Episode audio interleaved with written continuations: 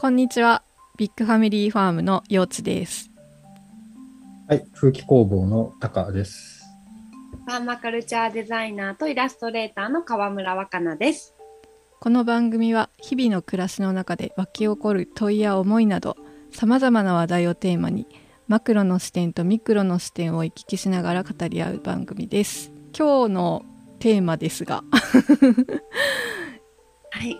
今日のテーマいつもは何にしようかな何にしようかって言なっんですってていう話すとがこ、ろからうんミーティングが始まって、でたまたまあの今日は7月の26日に収録してるんですけどこの前の週末にすっごい久しぶりにあの私が東京でお仕事に行っていやー久しぶりの都会って面白かったんだよっていうのを今幼稚とタカさんにすごい話したのでうんうん、なんかそういえば私たち、まあ、街っぽさあんまり私たちのラジオにないのかもしれないんだけど なんか街とか改めてすごい人がたくさんいるっていうことってあーなんかこういうことだったんだなーって面白いこととかあったから、うんなんかそういうのをテーマに街をテーマに喋ろうかなと思っております。よろしくお願いしおます。願いします。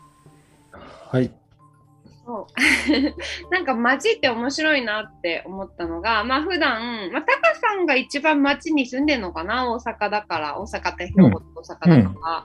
うん。うん。うん。えー幼稚は多分一番 街から離れたところに住んでるのかなっていう認識で、私も浜松には行って、浜松も大きい町ではあるけども、普段過ごしてる場所が、まあ本当にあの市街地ですけど、まあ森とかフォレストガーデンをしてるから、結構人間よりも植物とか生き物の数の方が圧倒的に多いところで日々を過ごしていて、うん、で改めて東京っていう街に、まあ、東京って言ってもひ広いから私が行ったのはその三軒茶屋世田谷区の三軒茶屋のみつる堂さんっていうお店をやってるところのうんうん。屋上菜園のプロジェクトに行ったんですけど、おー。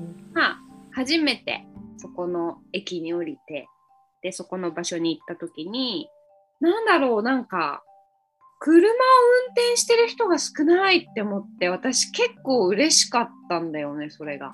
うーんなんかみんな歩いてるって思うのがうん結構浜松では珍しくてこんなにみんな歩いてるっていうのが私にとって嬉しかったこと。歩いてる人を見ないよね。見ない見ないあんまりね本当に見なくて。わかる。そうなの。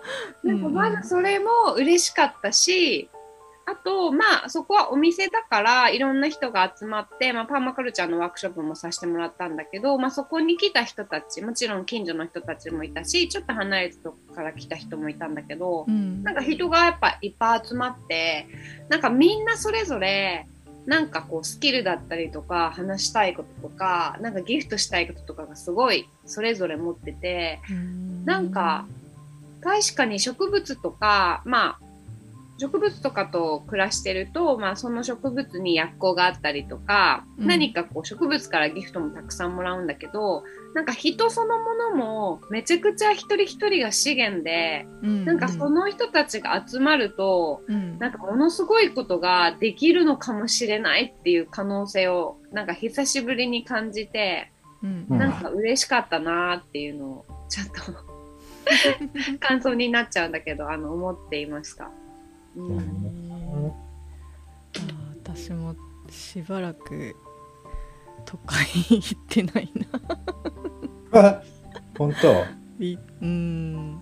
あだけどこの前選挙期間中にものすごく、まあ、コロナ禍が始まってから全く人が集まるところに行ってなかったんだけど選挙期間中にあの令和新選組の船子さんの講演会があって、そう船子さんが佐賀まで来るなんてそうそうないぞと思って そんなレアなチャンスはないなと思ってほんと久しぶりにそう講演会っていうものに行って、えめっちゃ人人がいる みたいな、うん、あでもまああれか学校の行事とかではね親とかがいっぱい集まる場所には行ったりしたんだけど、うん、なんかそういうイベント的なものに久しぶりに行ったなと思いましたね。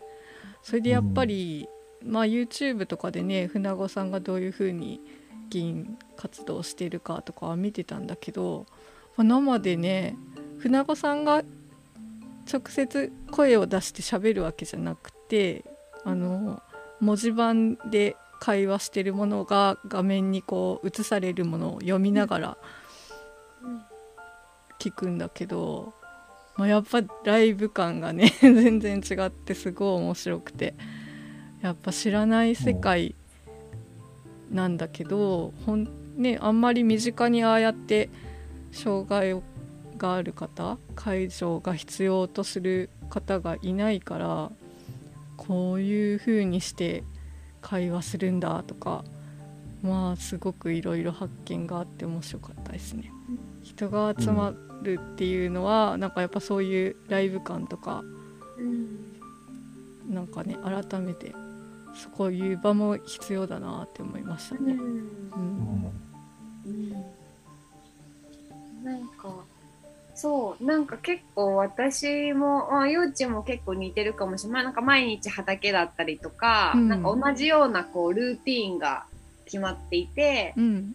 でも私も結構それに心地よさを感じているからいざこうじゃあ都会に用事がある時ってめちゃくちゃ行くのがちょっと億劫になってしまうタイプなの、うん。それもなんか多分 晴れ時でいう毛の日をずっと続けていたいみたいな、うん、それで十分ここがやっ幸ぱりせみたいなね。そう。なんか居心地がいい場所になっちゃってるから、うん。でもなんかそうやってちょっと出かけるとなんかもちろん自然界から毎日インスピレーションとかうん。はもらってるんだけど、なんかその街の人たちに出会うこと人からのインスピレーションも今回すごいあるんだと思って。うんその幼稚が講演会行ったのもそうだと思うんだけど、なんか、こう、自然界からの、まあ、人間も自然の一部といえばそ、それまでなんだけど、うんなんかまたちょっと、こう毎日の暮らしから生まれるインスピレーションと、言ったらまあ刺激的なものにあえて触れに行ってうん。受け取るインスピレーションってまた質が違うなと思っ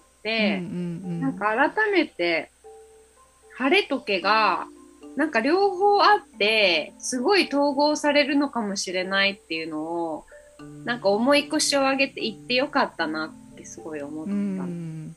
そう行くまでがね、超私も腰が重いんだけど行ったら行ったでねあやっぱ来てよかったってね。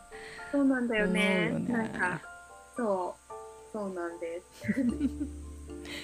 えー。なんか面白いのがさっきタカさんがその、まあ、幼稚の育ててる野菜が、まあ、うん。古本市の時にいっぱいタカさんのとこに送ってきてもらうから、うん。その幼稚の野菜とか幼稚が結構その大阪のコミュニティでバズってるみたいな話を聞いててでる。もなんかない。んか幼稚のそのあれと毛の、えっと、毛の部分がなんか大阪に行くとその人参たちが晴れの日になるって面白いなと思って。ごいね。うん。祭りだよね、にんいわゆる人参祭りみたいな。そうなんだっていやさっき聞いてマジでびっくりしたんだけど。うん。そうね。うん。どうだった？人参？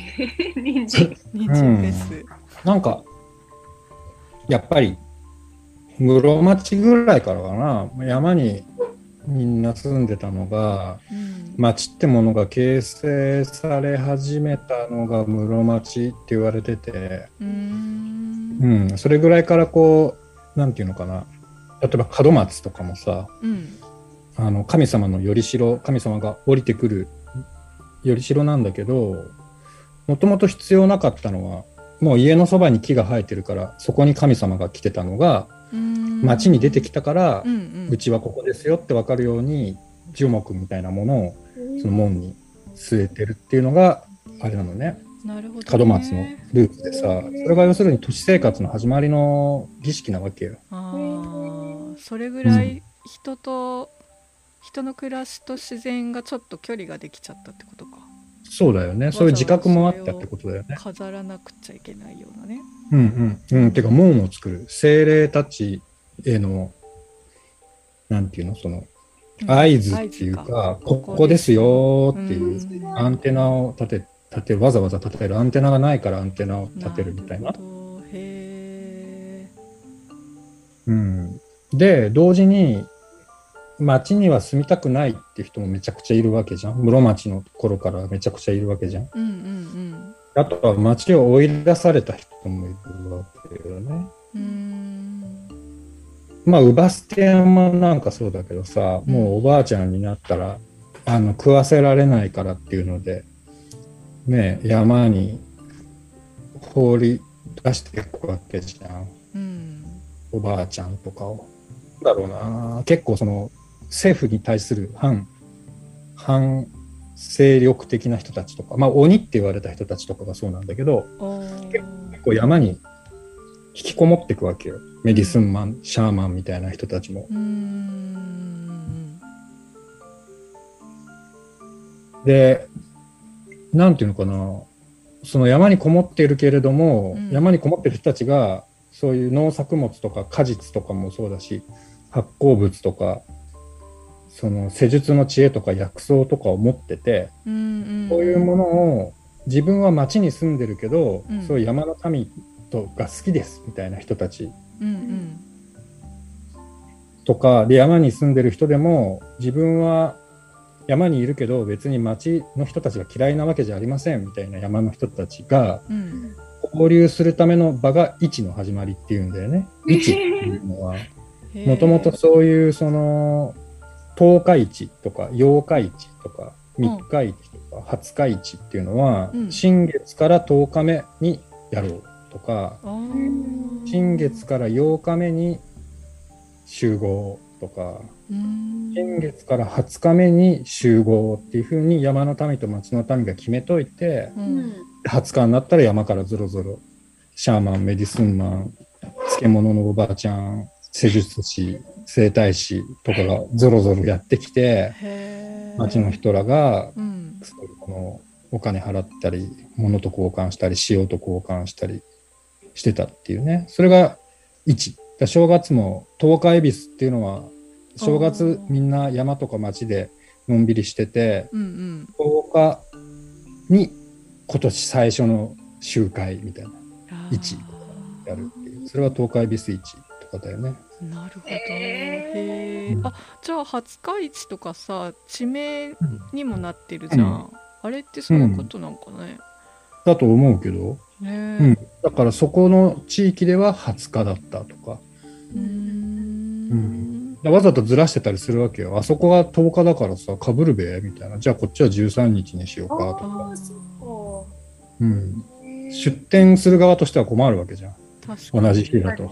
うんマルシェみたいなもんだから。巡ってたんだろうからね。そうそうそうそう。はあ、なるほど。うん。うん面白いね。うん。そうなんだ。それが室町時代ぐらいから始まったってこと？うん、まあ、一のルーツはもうちょい前からあるかもしれないけど、うんうんまあ、一般化していった？街の暮らしがニュータウンがいっぱいできましたみたいなのってさ、うんなんとなく社会全体にあるわけじゃん日本でも。戦後の。これぐらいの時期にできたニュータウンがめちゃくちゃ多いとかさ。うん。その政策によって決まっていくから、うん。うん、やっぱ鎌倉の後だよって言われるよね。室町幕府の時代ぐらいに町に住ませてうんいろんな下請けとか公務員とかを増やして、うん。うん。まあ、管理しやすいってことだろうね町を作った方が。うんうん。うん。やっぱ人が増えていいったからそういうなんかルール的なものが必要になってくるみたいな感じどなのかっちとも言えると思うな。なんか人を管理したいからルールルールを作るっていう場合もあるじゃん。管理したいからなわざわざ町に住ませて、力のある人がね、碁盤の目でうんうんうん、仕切ったりした方がさう、んうん。管理しやすいわけじゃない、へうん。え、確かにねだからレイヤーがいくつかあるよね。その中で、あの、映画のエディブルシティとかもそうだけど、やっぱり貧困のエリアとか、被差別のエリアとか、うん。あの政府とか公共機関がタッチできないグレーゾーンみたいなところをうん。も町っていうふうに捉えるとしたら、うんうん。ここは本当に市民力っていうかさみんなでどうつながって町を暮らしやすくしていくかみたいなうん。政治に頼らない動きみたいなものもあるわけだから、うん。そういうゾーンとデザインされたうん。政府政府や経済によってデザインされたものがある東京なんかもろそうだと思う。江戸っぽい感じとうん首都首都っていうの。政令指定都市首都みたいなうん。東京となんかある気がするよね。両方人種的にも混ざってるし。うんうん。二つの側面みたいなね。下町っぽさと。うん。うん。なんか私が行った東京のエリアは結構下町っぽかったからなんかそれがそれで面白かったのかなと思っていて。うん。うん。なんかすごいいろんなものが、ま、混じるっていうかまあ本当本当になんかこう人に多様性がすごいある。うん。同じ人間でも年齢も多様だしファッションも多様だしなんか人種も多様だし、うん。まあそれがなんかまた面白いなって。まあね東京にずっといたい人は結構その文化とかにが楽しくて多分きっと居心地が良くているんだろうなとは思うんだけど、うん。なんか本当いろんなものが交わってる場所だなってすごく思って。うん。うん。なんか本当はさっきねタカさんが言ってくれた位置もさその森の民と町の民が合わさるエッジみたいな場所、うん。うん、なんかそのこう森もいいし町もいいけどなんかこうたまに交わるのがなんかちょうどいいのかなってなんかすごくうん。聞いて思ってて、そこでなんかこうさっきの晴れ時計を交換し合うじゃないけどさ。うんううん。んなんかお互いにとってこう大事にしたいものとかそういう情報も含めてうん。なんか交流し合うっていうところでバランスを保ってたのかなっていうふうにちょっと、エネルギまあ、ー私は今回バランスを保ちに行った感じがしたから、ううん。ん僕なんかああなるほど昔もやってたんだと思って。うんうん。なんか、うん、そんな風に思ってた。うんなんかまだよ読めてないんだけど最近気になってる「ピダハン」っていう本があるんだけどうん。アマゾンの奥地に70年代ぐらいかな言語学者の人が原住民の調調査っていうかか行って取材した時の本でさそこの人その部族って400人ぐらいしかいないらしいんだけどうんなんかねその独特でうん。数の概念とか色の概念とかがなくてうんすごい面白いんだよね。そのその集落の人たちのこの文化をほ他からの文化と混ぜたくないみたいなのが伝統的にあるのか知らないけどいろんなことを教えても例えばなんか貯蔵するっていうことをやらないらしいんだよね食べたい時に食べるし、今踊りたいんだっていう時はどんなにお腹が空いてても踊り続けるみたいな。で貯蔵しないから取った魚とかを食べたいだけ食べてあともうほったらかすんだって。でなんかそれじゃあ大変だからって畑のやり方とかも教えて町から桑とか買ってきてこうやって使ってねこうやって種まいてねって教えるんだけど全然覚えなくて だからその桑とかを全部川とかに投げ込んだりとかしちゃうんだって。なんかそうやってそその人たちはそうやって外から来た人たちからあある程度のそのエネルギーとかをもらって交換してるのかもしれないけどこうそうやって自分たちの価値観を守り続けてる種族っていうかね民族もいいんだなと思って面白いと思ったんだけど、うん。うん、すごい動物的なあれだね。うん、暮らし方だね。うんうん。めっちゃ面白かったよ。だから人が集まって日本とかはどんどんこうそうやって街ができたり力を持ってる人がこう権力を持ってルール作ったりとかってしてまたそそのピデハンとは違う文化がどんどんできていったんだろうけどそれもいろんな いろんな人間の進化の仕方っていうかさ あるんだなと思って面白いなと思ったんだけどね。うん、まあなんかあれもあると思うな。うんと教育とかマスなメディアが嘘をついたり隠してんじゃなくて拾えてない領域、うんうん、岩井島山口の岩井島の向かいに原発が立とうとしているって知って初めて岩井島に行ってさ、うん、こんな集落あったんだって本当思ったし。確かにね、うん、でそういうところに関心持ってる地域に行くと、うん、やっぱりめドロドローカル鉛もすごいし。なんか暮らし方も本当に独特だし、うん、うん、なんか本当は知らないだけで、うん、9割方の人が今こういうシステムを信じているけれども、うんうんうん、これの10%はめちゃくちゃ多様だったりするとかさ、うん、なんかそういうブラインドされてる部分ともあるよね。